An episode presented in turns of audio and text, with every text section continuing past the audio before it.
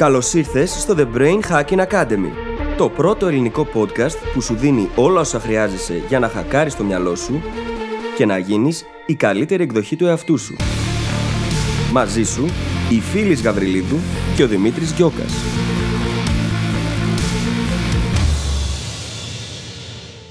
Γεια σου Brain Hacker και καλώς ήρθες σε άλλο ένα επεισόδιο του The Brain Hacking Academy. Επεισόδιο 92 και σήμερα συζητάμε για την συγχώρεση. Ένα πολύ μεγάλο, πολύ σημαντικό θέμα στη ζωή μας, που όμως πολλές φορές παρερμηνεύεται. Θα μας ακούσει λοιπόν να συζητάμε καταρχάς για το τι είναι συγχώρεση και θα γυρίσουμε το θέμα κυρίως στη συγχώρεση προς τον ίδιο μας τον εαυτό και έπειτα απέναντι στους άλλους. Διότι αν δεν μπορώ να συγχωρήσω τον ίδιο μου τον εαυτό, πώς να συγχωρήσω και εσένα; Δεν θα σου πω πολλά σε αυτό το σημείο. Είμαι σίγουρη πως έχεις διαρωτηθεί και εσύ πολλές φορές το πώς μπορείς να φτάσεις στο σημείο να συγχωρήσεις κάποιον άνθρωπο, ακόμα και τον ίδιο σου τον εαυτό. Και πάρα πολύ συχνά, ενώ συζητιέται, μας λένε πως χρειάζεται να συγχωρούμε τους άλλους, δεν μας λένε πώς να το κάνουμε. Σε αυτό το επεισόδιο, λοιπόν, συζητάμε τον τρόπο και ευχόμαστε μετά από αυτό να μπορέσεις να δεις τα πράγματα λίγο διαφορετικά. Σου εύχομαι καλή ακρόαση και τα λέμε στην άλλη πλευρά. Καλησπέρα Δημήτρη. Καλησπέρα φίλη, τι κάνεις, πώς πάει; Καλά, πάει, πάει πάρα πολύ καλά. Mm-hmm. Γενικότερα βγήκε το βιβλίο και κυκλοφορεί και το έχουν πάρει brain hackers χαμός και μου γίνεται, φωτογραφίες και μου κάνουν tag. είναι πάρα πολύ ωραία. Χαίρομαι πάρα πολύ που το βλέπω. Είναι και τόσο όμορφο να το βλέπεις και στις φωτογραφίες. Χαρά μου είναι και πάρα πιο πολύ όμορφο να μεγάλη. βρεις και Πώς στα να χέρια σου. φανταστείς. Ήταν και τα δικά μου αντίτυπα. Οι αφιερώσεις μέσα είναι φανταστικές, να ξέρεις. Δεν τη σχολίασες πριν. Δεν τις σχολίασα πριν, όντως, αλλά το άφησα για να τις σχολιάσω στον αέρα, επίτηδες. είναι φανταστικές και ανυπομονούσα να σου πω την αλήθεια μου. Και το, με το που βρω ευκαιρία, άμεσα μέσα, θέλω να κάτσω να το διαλύσω το βιβλίο από την αρχή μέχρι το τέλος. Ξανά. Τέλεια. Και το μεγαλύτερο κομμάτι το έχω Κοίταξε. διαβάσει ήδη, αλλά. Έχω αναγνώστες που μου στείλαν μήνυμα και μου είπαν ότι κάτσαν και το διάβασαν μονοκοπανιά Ναι. γιατί δεν μπορούσαν να σταματήσουν. ναι. Κανονίστε. Βίωμα πρέπει να τα κάνουμε αυτά που λέμε στο βιβλίο. Δεν είναι μόνο για να τα διαβάζουμε. Βρήκε την ευκαιρία της να πει γι' αυτά. Και γενικά γίνονται τόσα υπέροχα πράγματα αυτή τη στιγμή. ναι. Πες μου για σένα, τι γίνεται εκεί; Όλα πάνε πάρα πολύ καλά. Ξέρεις, ως συνήθως σπρώχνω τον εαυτό μου μέχρι εκεί που δεν πάει, σε πίεση, σε ένταση, αλλά, αλλά τώρα ο μήνας που έρχεται ο Οκτώβρης είναι η πρώτη φορά που θα δοκιμάσω πραγματικά το high stress, high recovery που συζητάγαμε σε πρόσφατο επεισόδιο.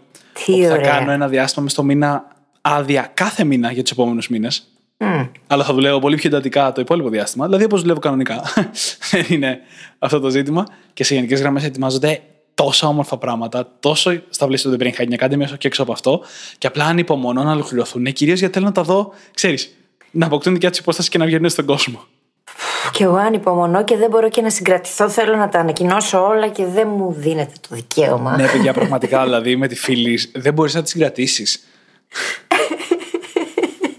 Έχετε καταλάβει μετά από τόσο καιρό τη δυναμική αυτή ότι εκείνη βιάζεται να πει και βιάζεται να πάει παρακάτω και μου σου κάτσε, περίμενε, όχι, μη, στην ώρα τους όλα.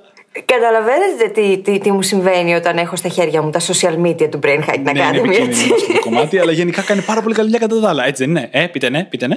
Πρέπει να συγκρατούμε όμως πάρα πολύ.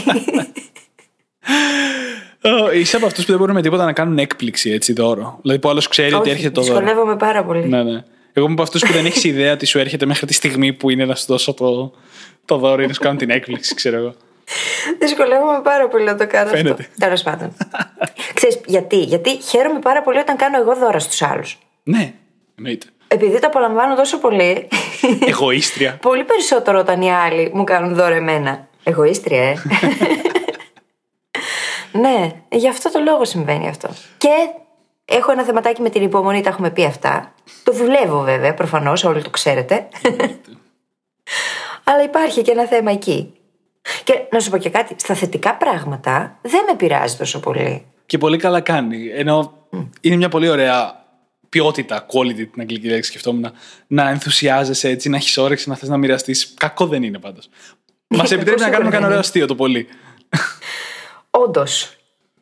Και μια και μου αρέσει τόσο πολύ να κάνω δώρα και να μοιράζομαι και χαίρομαι από αυτό, να διαβάσουμε και ένα review στον αέρα. Διάβασε, διάβασε, γιατί πραγματικά τελευταία μας στέλνετε απίστευτα μηνύματα. λοιπόν, είναι από τον Artist in Love πέντε αστέρια και λέει Keep going. Να και ένα ενδιαφέρον podcast. Μπράβο, παιδιά. Θέματα που χρειάζεται να ακούγονται περισσότερο από κάθε άλλο και ειδικά στη σημερινή εποχή. Οι φωνές σα ταιριάζουν απίστευτα. Συνεχίστε την καλή δουλειά. Ευχαριστούμε τόσο πολύ. Ευχαριστούμε τόσο πολύ για αυτό το υπέροχο review. Και μου άρεσε πάρα πολύ η πρώτη πρόταση. Να και ένα ενδιαφέρον podcast. Είναι σαν να άκουσε και άλλα και σε εμάς να βρει και αυτό που έψαχνε. Πολύ ωραίο συνέστημα, σίγουρα. Πάρα πολύ ωραίο συνέστημα. Ευχαριστούμε πάρα πολύ, παιδιά. Πραγματικά. Λοιπόν. Για πάμε. Συγχώρεση. Τεράστιο θέμα, ε. Τεράστιο. Και πολύ σημαντικό. Όμως, το θέμα μας εδώ σήμερα δεν είναι να συζητήσουμε μόνο τη συγχώρεση απέναντι στους άλλους ανθρώπους. Πρώτα και πάνω απ' όλα θα συζητήσουμε τη συγχώρεση απέναντι στον ίδιο μας τον εαυτό. Ναι.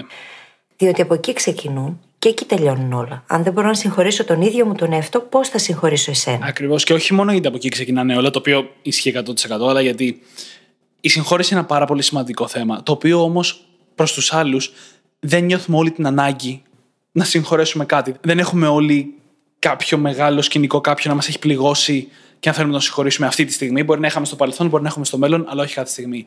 Αλλά το να συγχωρήσουμε πράγματα στον εαυτό μας και θα εξηγήσουμε τι αξίζει να συγχωρήσουμε, είναι κάτι που όλοι μας αντιμετωπίζουμε, όλοι μας βρίσκουμε μπροστά μας και όλοι μας μπορούμε να αποφεληθούμε από αυτό.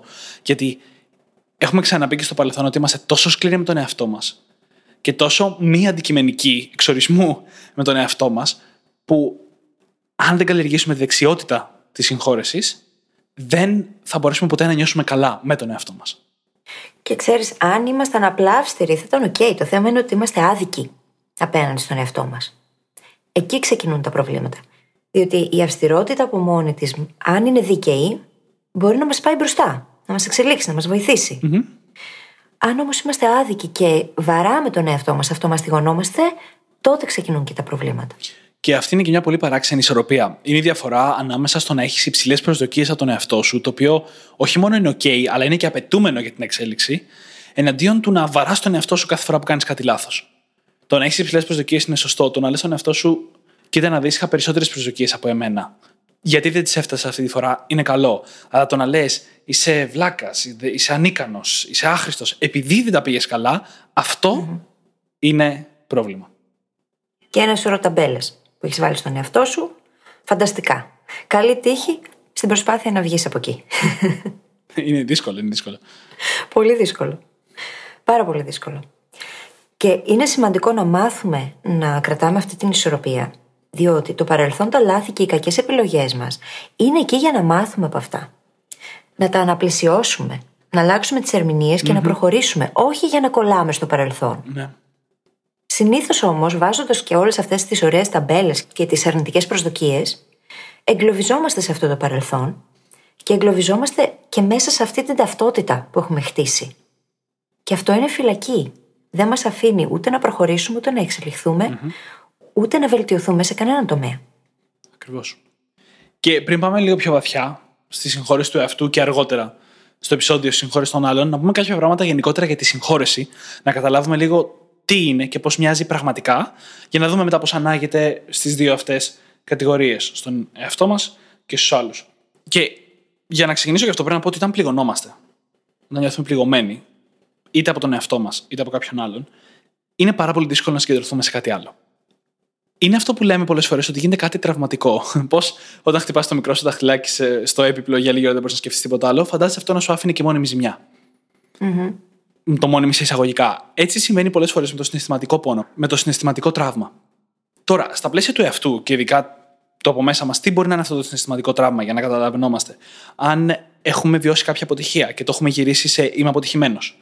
Αν έχουμε κάνει κάποια λάθη και μας τρώνε μέσα μας τα λάθη που έχουμε κάνει. Αν έχουμε κάνει κάποιες κακές επιλογές στο παρελθόν, από τις οποίες προσπαθούμε να ξεφύγουμε συναισθηματικά και δεν μπορούμε. Όλα αυτά είναι μιας μορφής τραύμα και πολλά άλλα μπορεί να είναι πολλές άλλες καταστάσεις εσωτερικές. Να μην μπορείς να αγαπήσεις τον εαυτό σου, να βιώνεις κάποια απέχθεια προς τον εαυτό σου. Ακόμα και το να βιώνεις πάρα πολύ έντονο άγχος μπορεί να σε οδηγήσει στο να νιώθεις ένα εσωτερικό τραύμα. Να μην νιώθεις καλά με στο ίδιο στο το δέρμα που λέμε. Mm-hmm. Αυτό το τραύμα λοιπόν μπορεί να σε κρατήσει πίσω, μπορεί να σε εμποδίσει πραγματικά να γίνεις καλύτερη εκδοχή του εαυτού σου. Και εκεί είναι που έρχεται η συγχώρεση, η οποία έχει να κάνει στην πραγματικότητα με την καλοσύνη, να το πω έτσι, με το να βγάλεις μια καλοσύνη και μια κατανόηση ότι τα πράγματα είναι λίγο μεγαλύτερα από αυτό που συνέβη ή συμβαίνει και να το ανάγκη αυτό προς τους άλλους ή προς τα μέσα, ανεξαιρέτως με το αν νιώθεις ότι ο άλλος το αξίζει ή ότι εσύ το αξίζεις.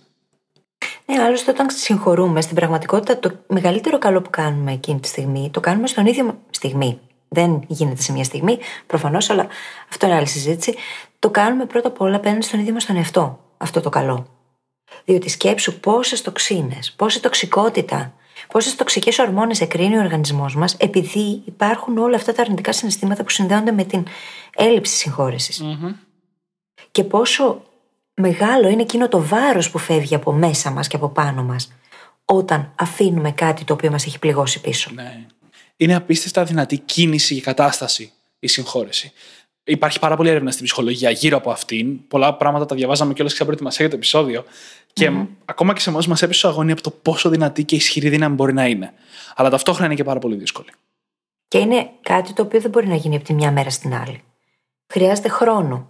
Και κυρίως χρειάζεται χρόνο, κατά την ταπεινή μου άποψη, επειδή ακριβώς χρειάζεται να δουλέψουμε πάρα πολύ με την ίδια την ιστορία που λέμε στον εαυτό μας σε σχέση με το γεγονός, με το να μπορέσουμε να επουλώσουμε, να θεραπεύσουμε σιγά σιγά το τραύμα, να αλλάξουμε την ίδια την ερμηνεία και την ίδια μας τη στάση απέναντι στο γεγονός και να καταλήξουμε στο τέλος να συγχωρήσουμε. Να.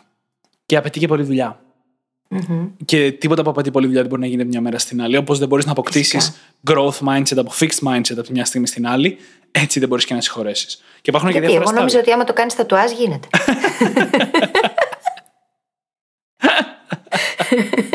Αυτό είναι ένα αστείο που έχει προκύψει στο επεισόδιο με την υπομονή για όσου δεν καταλάβανε τι λέμε. Μπορείτε να το ακούσετε και θα καταλάβετε όλοι. Αμέσως. Αμέσως. Συνεχίζοντας λοιπόν λίγο για να ορίσουμε τη συγχώρεση. Είπαμε λοιπόν ότι είναι κάτι που εσύ ο ίδιος προβάλλεις προς τον άλλον ή προς τον εαυτό σου μέσα, ακόμα και αν ότι δεν το αξίζει. Αλλά σίγουρα δεν έχει να κάνει με το να δικαιολογείς μια συμπεριφορά ή να προσποιείσαι ότι δεν υπάρχει, ότι δεν έγινε ποτέ. Και να συνεχίζεις να την ανέχεσαι. Ακριβώς. Τίποτα. Τίποτα από όλα αυτά. Δηλαδή, μιλώντας για τον εαυτό μας πρώτα, αν έχουμε κάνει κάποιο λάθος στο παρελθόν για το οποίο νιώθουμε ότι αξίζει να συγχωρέσουμε τον εαυτό μας, το να τον συγχωρέσουμε δεν σημαίνει να πείσουμε τον εαυτό μας ότι ήταν OK που συνέβη. Ότι καλά κάναμε. Ότι είχαμε λόγο που το κάναμε ή κάτι τέτοιο. Συγχώρεση στην πραγματικότητα εδώ πέρα σημαίνει να κάνουμε let go, να το αφήσουμε να φύγει. Να μπορέσουμε εμείς να προχωρήσουμε παρακάτω και να αναγνωρίσουμε π.χ. ότι σήμερα είμαστε διαφορετικοί άνθρωποι από τον άνθρωπο που έκανε εκείνο το λάθος. Πράγμα το οποίο σημαίνει ότι έχουμε μάθει από αυτό το λάθος και προχωράμε παρακάτω έχοντας επίγνωση, έτσι ώστε να μην το ξανακάνουμε. Διότι ούτως ή άλλως ο τωρινός μας εαυτός έχει άλλα δεδομένα, έχει άλλα mental models, γνωρίζει άλλα πράγματα και δεν θα έκανε τις ίδιες επιλογές. Προφανώς. Αν έχει μάθει από το λάθος και έχει αποκτήσει επίγνωση, Και μπορούμε να πάμε και το έξτρα μίλι απέναντι στον εαυτό μας ή στον άλλον και να βάλουμε κατανόηση, ενσυναίσθηση, συμπόνια. Διότι αυτό θα κάνει το βήμα της συγχώρεσης ακόμα πιο μεγάλο και ακόμα πιο δυνατό από άποψη επίδρασης. Ακριβώς. Ακριβώς. Και μέσα σε όλα αυτά πρέπει να τονίσουμε και πάρα πολύ ότι η συγχώρεση δεν σημαίνει σε καμία περίπτωση με κεφαλαία εμπιστοσύνη. Θα χρησιμοποιήσω ένα απλό παράδειγμα στα πλαίσια της ας πούμε αναβλητικότητας. Αν είχαμε κάτι πάρα πολύ σημαντικό να κάναμε και δεν το κάναμε και αυτό μας κόστησε, το να συγχωρήσουμε τον εαυτό μας δεν σημαίνει να τον εμπιστευτούμε ότι την επόμενη φορά θα κάνει τη δουλειά. Δεν είναι το ίδιο πράγμα. Η εμπιστοσύνη ξαναχτίζεται από το μηδέν, αν χαθεί. Ή γενικά η εμπιστοσύνη χτίζεται. Δεν είναι κάτι που, Α, συγχώρεσα, άρα να ξανά έχω εμπιστοσύνη. Παρατήρησες ότι όταν μιλούσε για την αναβλητικότητα χρησιμοποίησες πρώτο πληθυντικό και όχι πρώτο ενικό; Όντως. Ναι. όχι, δεν το παρατήρησα. Πότε Πόσο θα... τέλειο είναι αυτό; Ναι, πότε σταμάτησα να μιλάω για την αναβλητικότητα μόνο σε πρώτο ενικό; δεν ξέρω, αλλά ήταν πολύ ενδιαφέρον. Το επόμενο βήμα είναι να αρχίσω να μιλάω γι' αυτό χωρίς να βάζω και εμένα μέσα. ναι. Πολύ δρόμο μπροστά μας. Κοίταξε, είσαι ήδη σε πάρα πολύ καλό δρόμο και μόνο το πρώτο πληθυντικό είναι φανταστικό βήμα. Wow. Τεράστιο. Wow. Και είναι και βήμα που φαίνεται πάρα πολύ μέσα στα επεισόδια. Νομίζω σε επεισόδια μου είπες πρώτη φορά το να σταματήσω να λέω τον εαυτό μου αναβλητικό γιατί το έχω κάνει ταυτότητα. ναι, ναι, ναι. Ισχύει. Θυμάσαι. Μιλάμε τώρα το θυμάμαι. δύο χρόνια πριν παρά, ξέρω εγώ. Wow. Και αυτό σημαίνει ότι ο Δημήτρης έχει συγχωρήσει τον εαυτό του για τους σωστούς λόγους όμως. Ισχύει. μα, μα, ισχύει. Ισχύει. Και όσον αφορά την αναβλητικότητα, ειδικά, αλλά και κάτι άλλο που θα το αναφέρω σε λίγο, το να συγχωρήσω τον εαυτό μου σε κάποια πράγματα και να μπορούσα να πάω παρακάτω ήταν το μεγαλύτερο breakthrough, μεγαλύτερη αλλαγή που έχω κάνει στην ψυχοσύνθεσή μου και στη ζωή μου μέσα στα τελευταία χρόνια, που μου έχει επιτρέψει να πάω στο επόμενο επίπεδο. Όποιο είναι αυτό για μένα και όποιο είναι αυτό για τον καθένα. Γυρνώντας λοιπόν τώρα στην συγχώρεση του εαυτού, στο να συγχωρούμε τον εαυτό μας, το πρώτο πολύ σημαντικό κομμάτι που συχνά το θεωρούμε, δεν το σκεφτόμαστε καν βασικά, είναι η θέληση της συγχώρεσης. Είναι το να αναγνωρίσουμε ότι υπάρχει κάτι μέσα μας, το οποίο μας πληγώνει, κάτι με τον εαυτό μας που δεν τα πάμε πάρα πολύ καλά. Κάτι για το οποίο βρισκόμαστε να λέμε συχνά για τον εαυτό μας πράγματα όπως είσαι άχρηστος και ανίκανος και αποτυχία και βλάκας κτλ. Και, και να πούμε ότι κοίτα να δεις, αυτό είναι κάτι που πρέπει να συγχωρέσω. Που αξίζει να συγχωρέσω, μάλλον. Γιατί το πρέπει εδώ πέρα είναι τελείως ατομικό. Είναι τελείως σχετικό και είναι επιλογή του καθενός. Πιστεύω όμως ότι είναι επιλογή.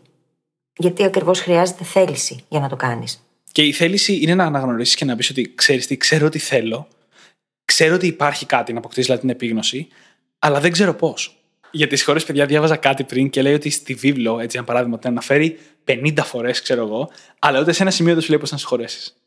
Ναι. Και όπου βίβλο βάλτε οτιδήποτε θρησκευτικό, ψυχολογικό, πνευματικό, οτιδήποτε ε, κείμενο. Ή, όλοι σου λένε για τη σημασία της χώρας, αλλά κανείς δεν σου λέει πώς. Είναι πάρα πολύ δύσκολο το πώς. Είναι πάρα πολύ ατομικό. Και είναι πολύ ενδιαφέρον, διότι έχω κάνει αυτή τη συζήτηση με πολλούς ανθρώπους και ο καθένας έχει τη δική του προσωπική θεώρηση σε σχέση με το τι σημαίνει, τι είναι, και οι περισσότεροι από εμάς την έχουμε στρεβλώ μέσα στο μυαλό μας. Ότι είναι κάτι το οποίο σημαίνει ότι ανέχομαι συμπεριφορές. Ή ότι το ξεχνάω και πάω παραπέρα και συνεχίζω όμως να υπομένω το να περνάει όλα στα ωριά μου, για παράδειγμα. Πράγμα το οποίο είναι εκ διαμέτρου αντίθετο με αυτό που πραγματικά σημαίνει. Ναι. Είναι άλλο πράγμα η συγχώρεση και άλλο η ανοχή. Έχει μεγάλη διαφορά το ένα Ναι, από ναι, το ναι. άλλο. Τεράστιο. Τεράστια διαφορά. Και έχουμε μιλήσει πολλές φορές για το να θέτουμε όρια, να μάθουμε πώς να λέμε όχι. Όλα αυτά είναι και ένα στάδιο για να προστατεύσουμε τον εαυτό μας. Και μάλιστα η συγχώρεση έρχεται μετά από αυτά. Γιατί θέτοντας όρια, μαθαίνοντας πώς να λέμε όχι και με πολλά άλλα που έχουμε πει, δημιουργούμε μια περιοχή, έναν ασφαλή χώρο στον οποίο μπορούμε να λειτουργήσουμε, ώστε μετά να συγχωρέσουμε. Προσοχή εδώ όμως, όχι πανοπλία. Έναν ασφαλή χώρο. Ακριβώς. Η διαφορά ανάμεσα στο α, να σηκώσεις άμυνες, οι οποίες είναι απλά τύχη, σε σχέση με το να χτίσει ένα ασφαλή χώρο, το οποίο είναι πολύ πιο υγιές. Είναι η διαφορά ανάμεσα στο κάνω καυγά, επειδή πέρασε τα ωριά μου, και στο κάνω συζήτηση. Για την ίδια τη συμπεριφορά, τι με ενόχλησε, τι θα μπορούσες να κάνεις, τι μπορεί να οδήγησε εκεί. Είναι μεγάλη διαφορά. Ναι. Ο καυγάς είναι απλή άμυνα και επίθεση μαζί. Το άλλο κομμάτι έρχεται με την οριμότητα και την συγχώρεση και την ορθή επικοινωνία ανάμεσα σε δύο ανθρώπους. Την πρόθεση να επικοινωνήσουμε πραγματικά. Μμμ. Πάμε λοιπόν να συνεχίσουμε το μοντέλο του πώς. Το οποίο, ξαναλέω, είναι αρκετά σπάνιο. Και το πρώτο βήμα, είπαμε, είναι η θέληση. Είναι να συνειδητοποιήσουμε ότι θέλουμε, να αποκτήσουμε επίγνωση του τι είναι αυτό που θέλουμε να συγχωρέσουμε και να μπούμε στη διαδικασία του ξέρω τι θέλω, αλλά δεν ξέρω πώς. Το δεύτερο βήμα, το οποίο είναι ανεκτήμητο, είναι να διαχωρίσουμε το συμβάν από την πληγή. Να το πω έτσι. Στο απλό παράδειγμα που είπα πριν με την αναβλητικότητα, το σημείο στο οποίο δεν κάναμε αυτό που θέλουμε είναι το συμβάν. Η πραγματική πληγή όμως είναι οι συνέπειες που αντιμετωπίσαμε με αυτό. Και πολλές φορές όταν πάμε να συγχωρέσουμε τον εαυτό μας, πάμε να τον συγχωρέσουμε γιατί δεν έκανε τη δουλειά ή γιατί αποτύχαμε εκεί. Αλλά αυτό το οποίο θέλουμε όντως να συγχωρέσουμε είναι το συνέστημα, είναι οι συνέπειες, είναι οι επιπτώσεις. Το οποίο έχει τεράστια διαφορά. Γιατί πρέπει να συγχωρήσει τον εαυτό σου, γιατί σου δημιούργησε δυσάρεστα συναισθήματα. Μπορεί να είναι πιο εύκολο, μπορεί να είναι πιο δύσκολο, δεν ξέρω, αλλά το θέμα είναι ότι αυτό είναι που πραγματικά προσπαθείς να συγχωρέσεις. Δεν προσπαθείς να συγχωρέσεις το ότι απέτυχες, ούτε το ότι δεν προσπάθησες. Προσπαθείς να συγχωρέσεις αυτό που σε έκανε η αποτυχία να νιώσεις. Ναι, διότι η ίδια συμπεριφορά που οδήγησε στην αποτυχία μπορεί σε άλλο context να σημαίνει κάτι τελείως διαφορετικό. Και να μην είναι εξίσου σημαντική. Δηλαδή, αν είχα κάτι σημαντικό να κάνω και έγινα αναβλητική και αυτό μου κόστησε αργότερα, και σε άλλη περίπτωση αυτό σήμαινε απλά ότι χαλάρωσα, είναι η ίδια συμπεριφορά, η οποία όμως έχει τελείως διαφορετική ερμηνεία. Δεν έχει νόημα λοιπόν να πεις ε, ε, χαλάρωσα και έβλεπα ταινίες, σειρές, δεν ξέρω και εγώ τι. Και αυτό ήταν το πρόβλημα. Δεν ήταν αυτό το πρόβλημα. Αυτό ήταν απλά μια συμπεριφορά Ναι. που οδήγησε σε κάτι. Mm, Το ποιος την επέλεξε και πού οδήγησε είναι άλλο κομμάτι. Ακριβώς. Και η προσωπική ιστορία που ανέφερα νωρίτερα, την οποία την έχω ξαναπεί κάποια στιγμή στο podcast, σχετικά πρόσφατα είχα την τεράστια συνειδητοποίηση ότι για χρόνια δεν συμπαθούσα τον εαυτό μου. Πρακτικά αυτό σημαίνει ότι κρατούσα την αγάπη προς τον εαυτό μου. Δηλαδή δεν έδειχνα αγάπη προς τον εαυτό μου. Ένιωθα ανίκανος κιόλας να τη δείξω. Όλο αυτό έχει ξεκινήσει από κάποιες τοξικές συμπεριφορές, μιας και το προηγούμενο επεισόδιο ήταν τοξικότητα, που είχα στην εποχή του γυμνασίου, του λυκείου, σε ηλικίες αρκετά μικρότερες από σήμερα. Και από τότε έχτισα μια εικόνα για τον εαυτό μου αρνητική. Για χρόνια λοιπόν προσπαθούσα να διορθώσω και να συγχωρέσω κτλ. τη συμπεριφορά. Αλλά αυτό που πραγματικά ήταν το πρόβλημα ήταν η ικανότητά μου να αγαπήσω και να συμπαθήσω κυρίως τον εαυτό μου που κουβαλούσα μαζί μου. Δεν ήταν η συμπεριφορά τότε. Η συμπεριφορά είχε κοπεί χρόνια και χρόνια. Είχε κοπεί εδώ και μια δεκαετία. Αλλά εγώ ακόμα κουβαλούσα μέσα μου τη συμπεριφορά αντί να κουβαλάω την πραγματική πληγή. Όταν εντόπισα την πληγή, αυτό αμέσως μου ξεκλείδωσε τη δυνατότητα να μπορώ να δουλέψω με αυτό. Αμέσως. Και έφτασα σε κάποιο σημείο να γυρίσω και να πω: Κοίτα να δεις. Ο άνθρωπος που δεν συμπαθούσες, ο άνθρωπος που δεν αγαπούσες, που δεν μπορούσες να δείξεις την αγάπη σε αυτόν, έχει εξαφανιστεί εδώ και χρόνια. Γιατί το κουβαλά ακόμα μέσα σου. Και προφανώς για να φτάσω σε αυτό το σημείο πέρασε πάρα πολύ δουλειά και πολύς καιρός, αλλά ήταν μια στιγμή στην οποία ξαφνικά ήμουν σε φάση δεν είμαι πια αυτός. Δεν είμαι πια αυτό το παιδί που έκανε αυτά τα πράγματα που αντιπαθώ. Και ξεκλειδώθηκα τελείως.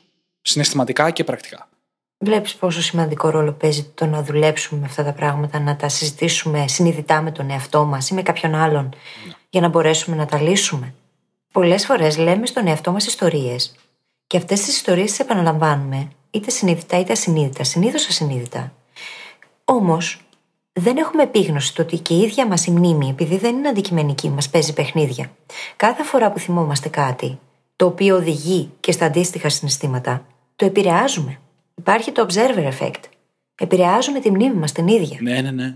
Και αν ήδη είμαστε προκατηλημένοι αρνητικά, διότι υπάρχουν όλα αυτά τα αρνητικά συναισθήματα, ή μπορεί να υπάρχουν ασυνείδητα αρνητικές ερμηνείες σε σχέση με πράγματα που έχουν συμβεί στο παρελθόν, τότε δυστυχώς επηρεάζουμε αρνητικά και την ίδια την ανάμνηση. Οπότε το γεγονός το ίδιο ναι. έχει αλλάξει τελείως. Γιατί ακριβώς έχει αλλάξει το πώς αισθανόμαστε σε σχέση με αυτό. Ναι. Έχει διαστρεβλωθεί η ίδια η ανάμνηση που έχουμε σε σχέση με αυτό και δημιουργεί ακόμα χειρότερες καταστάσεις στο τώρα. Ε, και αυτό σημαίνει έξτρα γιατί τα συναισθήματα είναι σαν μια στίβα από πράγματα. Όπου ειδικά αν είναι αρνητικά, έχουμε τα αρνητικά συναισθήματα και κάθε φορά που το ανακαλούμε, κάθε φορά που το αναβιώνουμε και κάθε φορά που το αλλάζουμε, λες και στηβάζουμε περισσότερα δυσάρεστα συναισθήματα από πάνω και δημιουργούμε αυτό το συνοθήλευμα που μπορεί να μας μπλοκάρει. Και σκεφτείτε ότι εκείνη την ώρα που το κάνουμε αυτό, ο εγκέφαλο δημιουργεί και άλλες συνάψεις που έρχονται και κολλάνε στις παλιότερες συνάψεις και γίνονται ακόμα πιο ισχυρά τα ναι. μονοπάτια. Ναι. Οπότε, αντισπάστο αυτό μετά. Χρειάζεται πάρα πολύ επίγνωση και αυτοπαρατήρηση για να μπορέσει κανείς να το σπάσει. Ακριβώς. Ακριβώς. Και όσο πιο ισχυρά τα συναισθήματα, τόσο πιο ισχυρές οι συνάψεις πάντα. Ναι. Και οι καταγραφές. Mm-hmm. Και γι' αυτό και όταν το σπάς αυτό, όταν συγχωρείς εν τέλει τον εαυτό σου, είναι τόσο δυνατό. Γι' αυτό και σε μένα είχε επίδραση όχι μόνο στη συναισθηματική μου κατάσταση, αλλά στις σχέσεις μου, στη δουλειά μου. Παιδιά, η παραγωγικότητά μου εκτοξεύτηκε μετά από αυτήν την αλλαγή στην ψυχοσύνθεσή μου. Δηλαδή, δεν ήταν μια αλλαγή στην παραγωγικότητά μου ή απέναντι στην αναβλητικότητα, ήταν μια αλλαγή στην ψυχοσύνθεση, η οποία όμως μου άλλαξε τη ζωή. Γιατί; Είναι αυτό που λέγαμε πριν, το τραύμα μπορεί να σε κρατήσει πίσω στα πάντα. Από το να γίνεις καλύτερη εκδοχή του εαυτού σου. Σε κρατάει πίσω στα πάντα, διότι υπάρχει τοξικότητα σε βιολογικό, πνευματικό, ψυχολογικό και διαπροσωπικό επίπεδο. Το ίδιο μας το νοσοποιητικό υποφέρει όταν δεν συγχωρούμε. Τον εαυτό μα ή τους άλλους. Δεν έχει καμία διαφορά. Είναι το ίδιο. Mm. Και χειρότερο το να μην συγχωρείς τον εαυτό σου. Το ίδιο το νοσοποιητικό δεν μπορεί να λειτουργήσει. Ναι. Σκέψου λοιπόν πόσα δηλητήρια κουβαλάμε. Και φυσικά η μη συγχώρεση οδηγεί σε επιπλέον άγχος και το άγχος είναι και ο νούμερο ένα driver για τη θρησιμότητα και τι ασθένειες, τις μεγαλύτερες ασθένειες σήμερα, έτσι. Το στρες το ίδιο. Επίσης, να πούμε και το άλλο. Το είπαμε και νωρίτερα. Τα δεδομένα που έχει ο σημερινός μου εαυτός δεν τα είχε ο παλιός μου εαυτός. Όπω ναι, αυτό ξαναπες το. Τα δεδομένα που έχει ο σημερινός μου εαυτός. δεν μπορώ να το πω. ο εαυτός του παρελθόντος χρειάζεται συμπόνια για κατανόηση από πλευράς μας. Δεν είχε τα ίδια δεδομένα που έχουμε εμείς. Δείχνω συμπόνια στον Δημήτρη που κάποτε έκανε το αστείο που πήγες μόλις να κάνεις. Που μου είπες αυτό ξαναπέστο και το ξανάπα. Τον συγχωρώ. Και εγώ θα του δείξω συμπόνια αύριο που θα κάνω edit το επεισόδιο, να ξέρεις. Θα τον συγχωρέσεις κι εσύ. τον έχω ήδη συγχωρήσει. Πάρα πολύ γρήγορα ήταν αυτό. Έλα, εντάξει. Συμβαίνει και αυτό. Μπορεί να γίνει και πολύ γρήγορα. Έχει να κάνει με την ε, συναισθηματική μας κατάσταση, τη σχέση που έχουμε με τον άλλον. Και την ένταση αυτού που έχουμε να συγχωρέσουμε. Να σου πω την αλήθεια μου. Στην προκειμένη περίπτωση. Οπότε το θέμα είναι πως δεν θα θέλαμε σίγουρα ο μελλοντικός μας εαυτός να τα βάζει μαζί μας για όσα επιλέγουμε τώρα. Έτσι δεν είναι; Έτσι είναι. Αλλά επειδή αυτό εμένα μου φαίνεται λίγο δύσκολο να το κατανοήσω, το μόνο σίγουρο είναι αυτό που είπαμε ότι εκείνος ο εαυτός στο παρελθόν που μπορούμε να τους καταλάβουμε και τους δύο, και εμά σήμερα και εμά τότε, δεν ήξερε αυτά που ξέρουμε σήμερα. Ακριβώς. Και ακόμα και να τα ξέρει, έκανε ένα λάθος. Στην πραγματικότητα, το άτομο που δεν συγχωρούμε είναι ο εαυτός που είμαστε τώρα που δεν δέχεται να μάθει από το λάθος. Ου, αυτό ξαναπέστε, όντως. δεν θα το ξαναπώ τώρα, γιατί με τρολάρεις. Έλα, ήταν πάρα πολύ καλό όμως, πάρα πολύ μου άρεσε. Και έχεις δίκιο. Κι όμως, αυτό που δεν συγχωρούμε είναι τον ίδιο μα τον εαυτό στο τώρα που δεν δέχεται να μάθει από το λάθος. Ναι. Γιατί αυτό το πράγμα είναι που μας κάνει να πληγωνόμαστε και να πονάμε. Και, και είπες και κάτι και πριν την ε, ηχογράφηση ότι το να μην συγχωρείς τον εαυτό σου είναι σαν να πιστεύεις βαθύτατα ότι οι άνθρωποι δεν μπορούν να αλλάξουν. Και το ίδιο ναι. πιστεύεις για τον εαυτό σου. Γιατί μόλις καταλάβεις ότι οι άνθρωποι μπορούν να αλλάξουν τα πάντα, ότι η προσωπικότητά μας ολόκληρη μπορεί να αλλάξει, τότε μπορείς να αναγνωρίσεις την ικανότητά σου πρώτα απ' όλα να αλλάξεις, να βελτιωθείς, να μάθεις από κάτι που συνέβη. Να δώσεις ευκαιρίες στον εαυτό σου και στους άλλους. Ε, Όταν πραγματικά δεις ότι η συγγνώμη που ζητούν είναι ειλικρινή. Και να μπορείς να αναγνωρίσεις ότι όντως έχουν την ικανότητα να αλλάξουν. Ναι. Διότι πολλές φορές οι άνθρωποι πραγματικά αλλάζουν. Όμως εμείς έχουμε τέτοια φίλτρα που δεν μπορούμε να το δούμε. Αυτό ίσως είναι και ολόκληρο επεισόδιο κάποια στιγμή για το μέλλον. Εύκολα. Πολλές φορές έχουμε τέτοια φίλτρα απέναντι στους άλλους που την ίδια τους την αλλαγή, την οποία μπορεί όλοι οι υπόλοιποι να τη βλέπουν, εμείς δεν μπορούμε να τη δούμε. Mm-hmm. Σκεφτείτε πώς κάνουμε το ίδιο ακριβώς πράγμα και στον ίδιο μας τον εαυτό. Ναι. Έχουμε πει όμως ότι η προσωπικότητα δεν είναι μόνιμη. Καθόλου. Και χρειάζεται πάντα να το έχουμε αυτό στο μυαλό μας. Ναι. Και όλο αυτό που λέμε τόση ώρα πρακτικά αποτελεί το τρίτο κομμάτι του πώς να συγχωρέσουμε, που είναι το να βρούμε την σημασία, το meaning στα αγγλικά, στο τραύμα μας. Σε αυτό που έχουμε να συγχωρήσουμε. Και για μένα, το έχω σημειώσει, έχω τραβήξει ένα βελάκι και με κεφαλαίο έχω γράψει εξέλιξη αυτή η σημασία σε αυτό που συνέβη σχεδόν πάντα είναι το πώς εμείς εξελιχθήκαμε από αυτό. Όταν εμείς κάνουμε ένα λάθος, όταν εμείς κάπως αποτυγχάνουμε, όταν έχουμε ένα πρόβλημα με τον εαυτό μας, αναπόφευκτα αυτό γίνεται μια εμπειρία από την οποία μαθαίνουμε, ειδικά αν το κάνουμε συνειδητά. Και είναι πολύ ωραίο reframing το να σκεφτούμε το εξής. Πώς αυτό το πράγμα, αντί να σκέφτομαι ότι συνέβη σε μένα, συνέβη για μένα. Wow. Πώς αυτό το ναι. πράγμα ναι, ναι, συνέβη για μένα. Υπέρ μου. Αν κάνουμε αυτή την αναπλαισίωση, δεν ήταν δικό μου. Μπέντζαμιν Χάρντι και πολύ μεγάλοι φιλόσοφοι πριν από αυτόν. Mm-hmm. Πώς συνέβη για μένα όμως; Πώς με βοήθησε, πώς με ωφελεί στο τώρα; Αν το κάνουμε αυτό, αφενός μπορούμε να απεξαρτηθούμε από το ίδιο το τραύμα πολύ πιο γρήγορα και εύκολα. Και αφετέρου, αυτό είναι πολύ ενδυναμωτικό. Mm. Διότι αρχίζεις και συνειδητοποιείς πως τελικά έχεις δύναμη πάνω σε αυτό που συνέβη. Mm-hmm. Και η δύναμή σου είναι η ζώνη ελέγχου σου. Ο τρόπος με τον οποίο το ερμηνεύεις και ο τρόπος με τον οποίο επιλέγεις να αισθάνεσαι και να συμπεριφέρεσαι. Είναι τεράστια δύναμη Και να πω δύο πράγματα. Ένα, επειδή αυτό μπορεί να αποτελέσει μια πολύ έντονη γενίκευση, ότι όλα σημαίνουν για σένα, σε αυτό το επεισόδιο και γενικά, εγώ με τη φίλη, δεν μπορούμε να μιλήσουμε για πολύ μεγάλα τραύματα. Όπως παραδείγματος χάρη κάποιος το να είναι το θύμα κάποιου εγκλήματος ή ενδοοικογενειακής βίας ή κάτι αντίστοιχο. Δεν μπορούμε να μιλήσουμε για αυτά. Δεν είμαστε ειδικοί ότι το παίζουμε ειδικοί σε αυτά. Σε αυτές τις περιπτώσεις πάντα αξίζει να μιλήσουμε με κάποιον ειδικό και να δουλέψουμε εκεί το τραύμα μας. Θα είναι πάρα πολύ δύσκολο να δουλέψει κάποιος μόνος του όταν το τραύμα είναι τόσο μεγάλο. Περισσότερο εδώ μιλάμε για πράγματα τα οποία είναι και πιο καθημερινά, είναι πιο κοντά στο να μπορούμε όντως να τα διαχειριστούμε. Και όταν μιλάμε για αυτογνωσία και προσωπική ενδυνάμωση και εξέλιξη και αυτοβελτίωση, είναι σημαντικό να δούμε ποια πράγματα είναι μέσα στη ζώνη ελέγχου μας, ποια πράγματα δεν συγχωρούμε στον ίδιο μας τον εαυτό και θα μπορούσαμε και θα μας απελευθέρωναν έτσι ώστε να εξελιχθούμε πιο γρήγορα, να φτάσουμε εκεί που θέλουμε πιο γρήγορα. Mm-hmm. Και ποια πράγματα δεν συγχωρούμε στους άλλους, τα οποία πολύ πιθανόν κάποιες φορές να είναι και προβολές δικές μας. Mm-hmm. Γιατί ίσως να μην συγχωρούμε στους άλλους εκείνο που δεν συγχωρούμε στον ίδιο μας τον εαυτό. Έχεις απόλυτο δίκιο και πάντα ξεκινάμε από μέσα για να μπορέσουμε να συγχωρέσουμε τον υπόλοιπο κόσμο. Πρέπει να ξεκινήσουμε συγχωρώντα τον εαυτό μας, να δούμε και πώς γίνεται για να το κάνουμε προς τους άλλους. Και γι' αυτό το δεύτερο που ήθελα να πω, εκτός από το disclaimer που έκανα, είναι ότι η έννοια της συγχώρεσης και η πράξη της συγχώρεσης είναι λίγο εξελιγμένη έννοια. Δηλαδή, αν κάποιος τώρα ξεκινάει το ταξίδι του στην αυτοβελτίωση, στο να σχηματίζει καλύτερες σχέσεις, στο να διαχειρίζεται καλύτερα τις σχέσεις του είτε με τον εαυτό είτε με τους άλλους, η συγχώρεση είναι μετέπειτα στάδιο. Πρώτα πρέπει να περάσουμε από τα λίγο πιο εξωτερικά, από το να χτίσουμε αυτοπεποίθηση, από το να μάθουμε πώς να θέτουμε όρια και από πολλά άλλα που έχουμε πει σε άλλα επεισόδια, πριν φτάσουμε στη συγχώρεση. Απλά να το πω αυτό, αν κάποιος νιώθει λίγο σκαλωμένος στο πώς να το κάνει όλο αυτό που συζητάμε σήμερα, να θυμάμαι ότι είναι μετέπειτα στάδιο.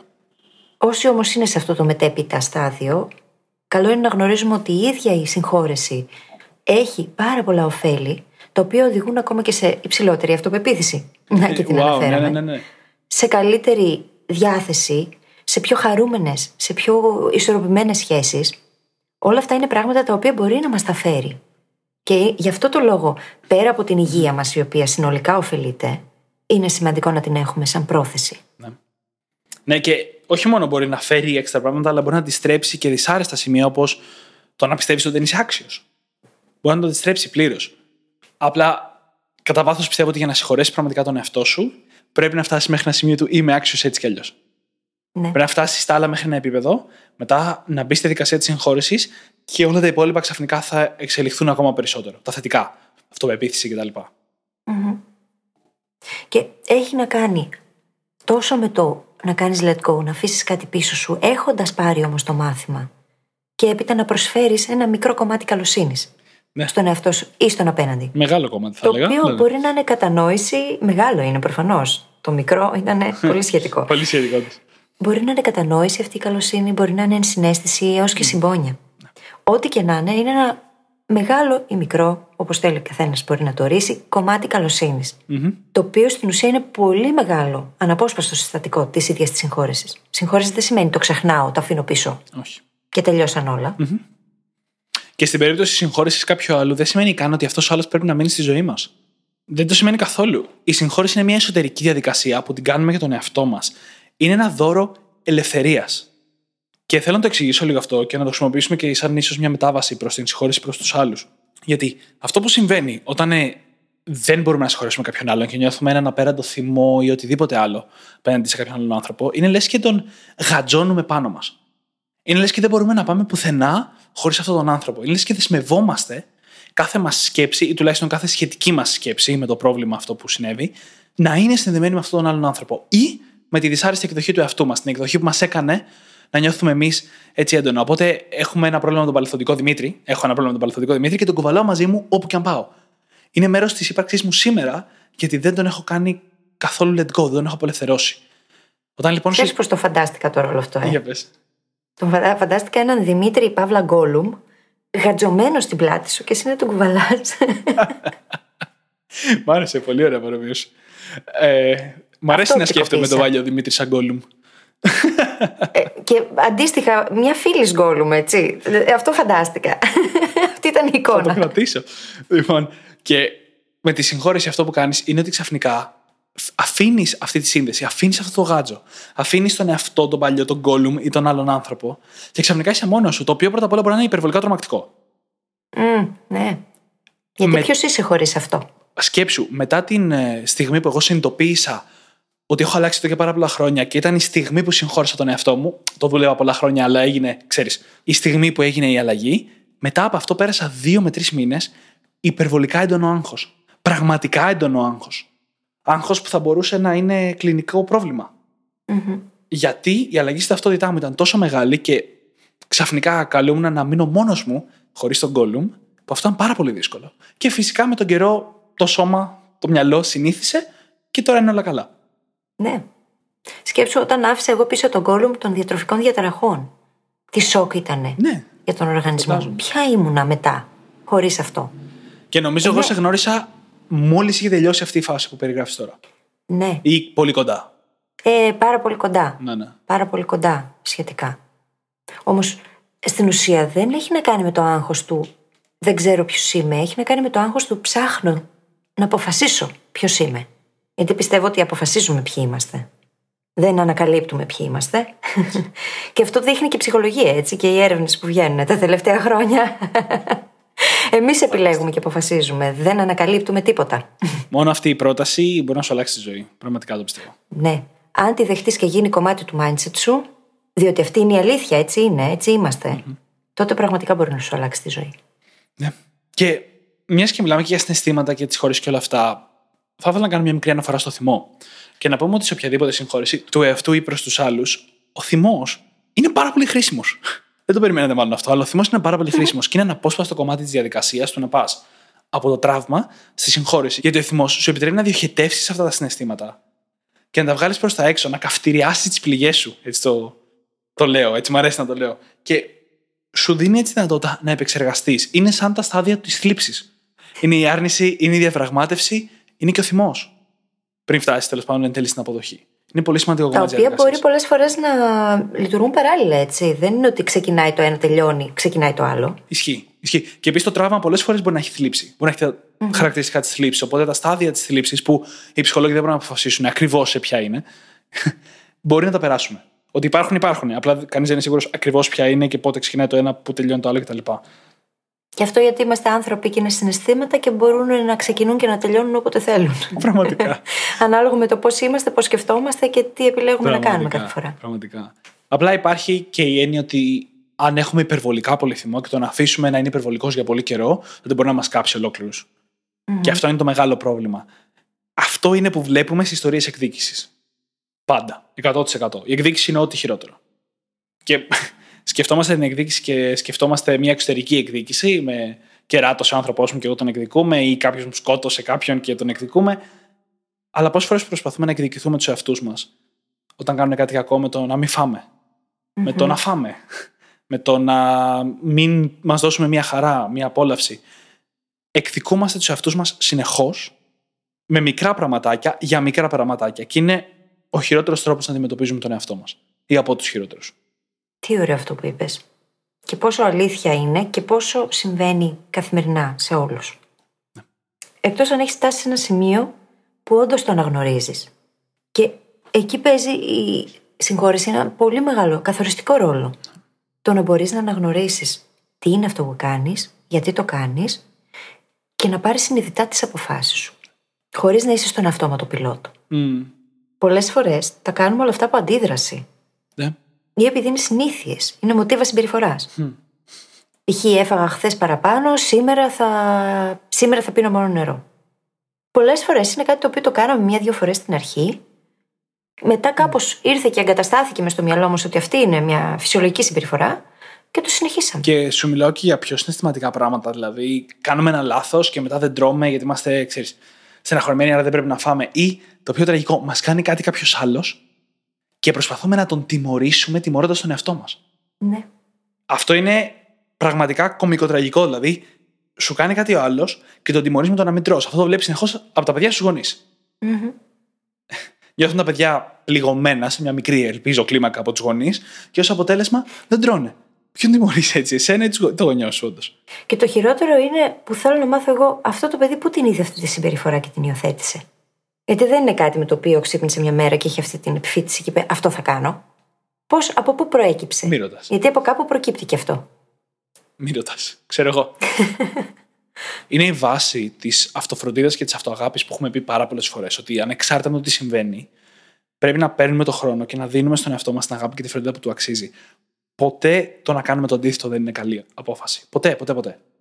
Πάντα η αυτοφροντίδα και η αυτοαγάπη θα μας βοηθήσει να χειριστούμε ό,τι συμβαίνει. Μέσα μας, έξω μας, οτιδήποτε. Μα αν το έχεις αυτό, δεν ψάχνεις να βρεις την επιβεβαίωση απ' έξω. Ναι. Και αυτό από μόνο του σε βοηθάει να απεξαρτηθείς. Μμμ. Και μου θυμίζει και αυτό και την υπέροχη ατάκα του Νέλσον Μαντέλα που λέει ότι η κακία, το να κρατάς κακία από τον εαυτό σου ή σε κάποιον, είναι σαν να πίνεις δηλητήριο και να περιμένεις να σκοτώσεις τους εχθρούς σου. Ναι, ναι. Αλλά εσύ πίνεις το δηλητήριο όλη την ώρα. Οπότε αυτή η κακία, αυτό το μίσος, να το πω έτσι, πρέπει να το διώξουμε από τη ζωή μας. Με τον καλύτερο τρόπο που ο καθένας μπορεί.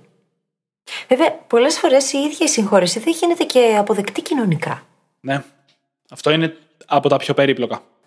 Ναι, ναι. Θυμίσω, ας πούμε, θύματα του ολοκαυτώματος που συγχώρησαν τους ε, ανθρώπους τους οποίους τους έβλεψαν και κατηγορήθηκαν από τον περιγυρό τους.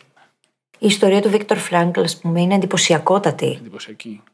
Απίστευτη ιστορία. Ο Και- άνθρωπος επιβίωσε από στρατόπεδα συγκέντρωσης και είχε τόσο θετική στάση μέχρι και την τελευταία μέρα της ζωής του και κατά τη διάρκεια της κράτησης του εκεί. Η στάση ζωής η ίδια ήταν που καθόρισε το ίδιο το αποτέλεσμα. Και, και υπάρχουν τουλάχιστον δύο ιστορίες. Η μία του Νίλσον Μαντέλα, δεν θυμάμαι ακριβώς ποιανού είναι, που ήταν στη φυλακή και βγαίνοντας από τη φυλακή, ακριβώς την ώρα που βγαίνανε, συγχωρέσανε τους ανθρώπους που τους βασάνιζαν και τους φερόντουσαν χάλια στη φυλακή. Στην περίπτωση του Νέλσον Μαντέλα ήταν οι φρουροί κιόλας. Νομίζω το ίδιο και στην άλλη ιστορία. Απλά δεν θυμάμαι ποια είναι τώρα. Και εντάξει, αυτά είναι τα, το πάνθεον της συγχώρεσης και δεν μπορούμε να φτάσουμε σε αυτό. Αλλά η κοινωνία μερικές φορές. Γιατί λες δεν μπορούμε, δεν το ξέρεις. Δεν λέω ακριβώς ότι δεν μπορούμε, λέω ότι τις περισσότερες φορές δεν χρειάζεται. Δεν καλούμαστε να συγχωρέσουμε σε αυτό το επίπεδο. Ε, καλά, και ο Νέλσον Μαντέλα δεν ήταν ένας απλός καθημερινός άνθρωπος. Αυτό θέλω να πω ότι δεν καλούμαστε. Στο επίπεδο που εμείς καλούμαστε να συγχωρέσουμε τον εαυτό μας ή τους άλλους, συνήθως μπορούμε αντίστοιχα. Και υπάρχει ένας άλλος τρόπος που η κοινωνία συνήθως δεν επικροτεί τη συγχώρεση που έχει να κάνει με τον εαυτό. Αν κάνεις ένα λάθος, θα έπρεπε να νιώθεις χάλια και να αυτοτιμωρεί τον εαυτό σου. Αυτό περιμένει η κοινωνία. Mm-hmm. Αν εσύ κάνεις ένα λάθος και είσαι φάση, OK, το έκανα, είμαι κομπλέ με ότι το έκανα, με συγχωρώ και θα μάθω από αυτό, οι άλλοι θα σε κοιτάνε και θα σε δείχνουν με το δάχτυλο. Στα πλαίσια έτσι της αυτοσυγχώρεσης, η κοινωνία είναι ακόμα χειρότερη από ό,τι στις χώρες προς τα έξω. Ναι, γιατί είναι άδικη, δεν είναι αυστηρή και δικαιή. Και επίσης κάτι άλλο που χρειάζεται να πούμε. Συγχώρεση και δικαιοσύνη δεν είναι το ίδιο πράγμα. Όταν έλεγες νωρίτερα ότι εννοείται πως το να συγχωρήσω κάποιον δεν σημαίνει ότι τον κρατάω και στη ζωή μου. Είναι ανεξάρτητο το ένα από το άλλο.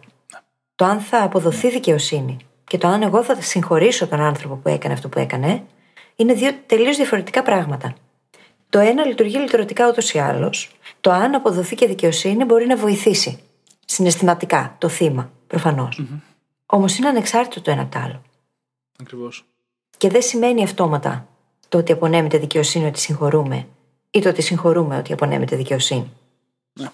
Και μιας και είμαστε στη συζήτηση της συγχώρεσης και της κοινωνίας, το τελευταίο που εγώ θέλω να πω είναι ότι είναι μια ατομική διαδικασία που η κοινωνία πολλές φορές δεν θα καταλάβει. Η κοινωνία ακολουθεί μια λογική του fake it till you make it, όπου πρέπει να προσποιήσει ότι συγχώρεσαι μέχρι όντω να συγχωρέσεις.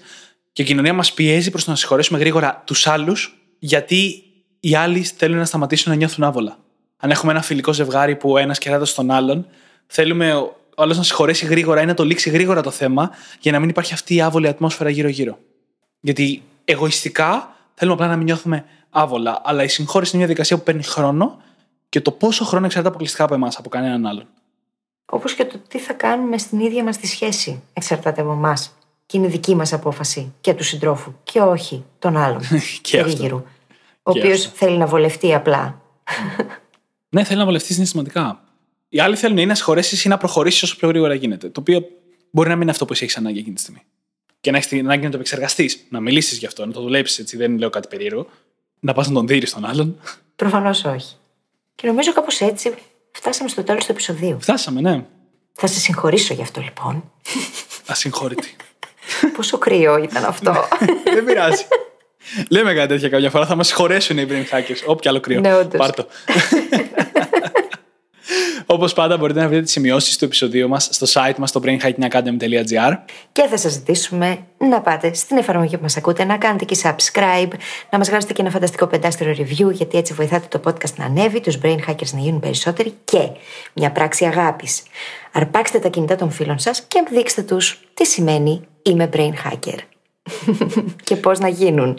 Τέλεια. Σας ευχαριστούμε πάρα πολύ που ήσασταν μαζί μας και σήμερα και σας ευχόμαστε καλή συνέχεια. Καλή συνέχεια.